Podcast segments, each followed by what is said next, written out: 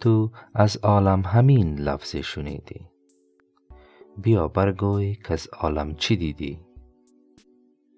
درک و معنای عالم برای ما همین کره زمین و بخشی از آسمان و خورشید و ماه و ستارگان آن است.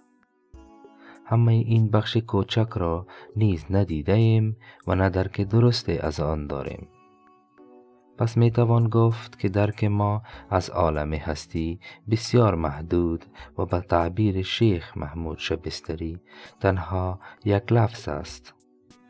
همان طوری که انسان الفاظ بسیاری را تکرار می کند و آگاهی حقیقی از چند و چون و حقیقت آن ندارد. لفظ عالم نیز برای اغلب ما چنین است.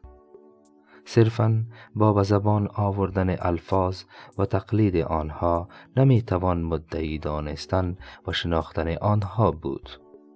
گرچه عالم هستی نامحدود است و نمی توان همه آن را مشاهده و درک کرد. درک بخش بسیار کوچک از آن شاید بتواند مشت نمونه خروار باشد. این بخش می تواند بسیار کوچک باشد اما با چشم باز و آگاهانه به آن نظر کردن خود بسیار ارزشمند و رهگشا است.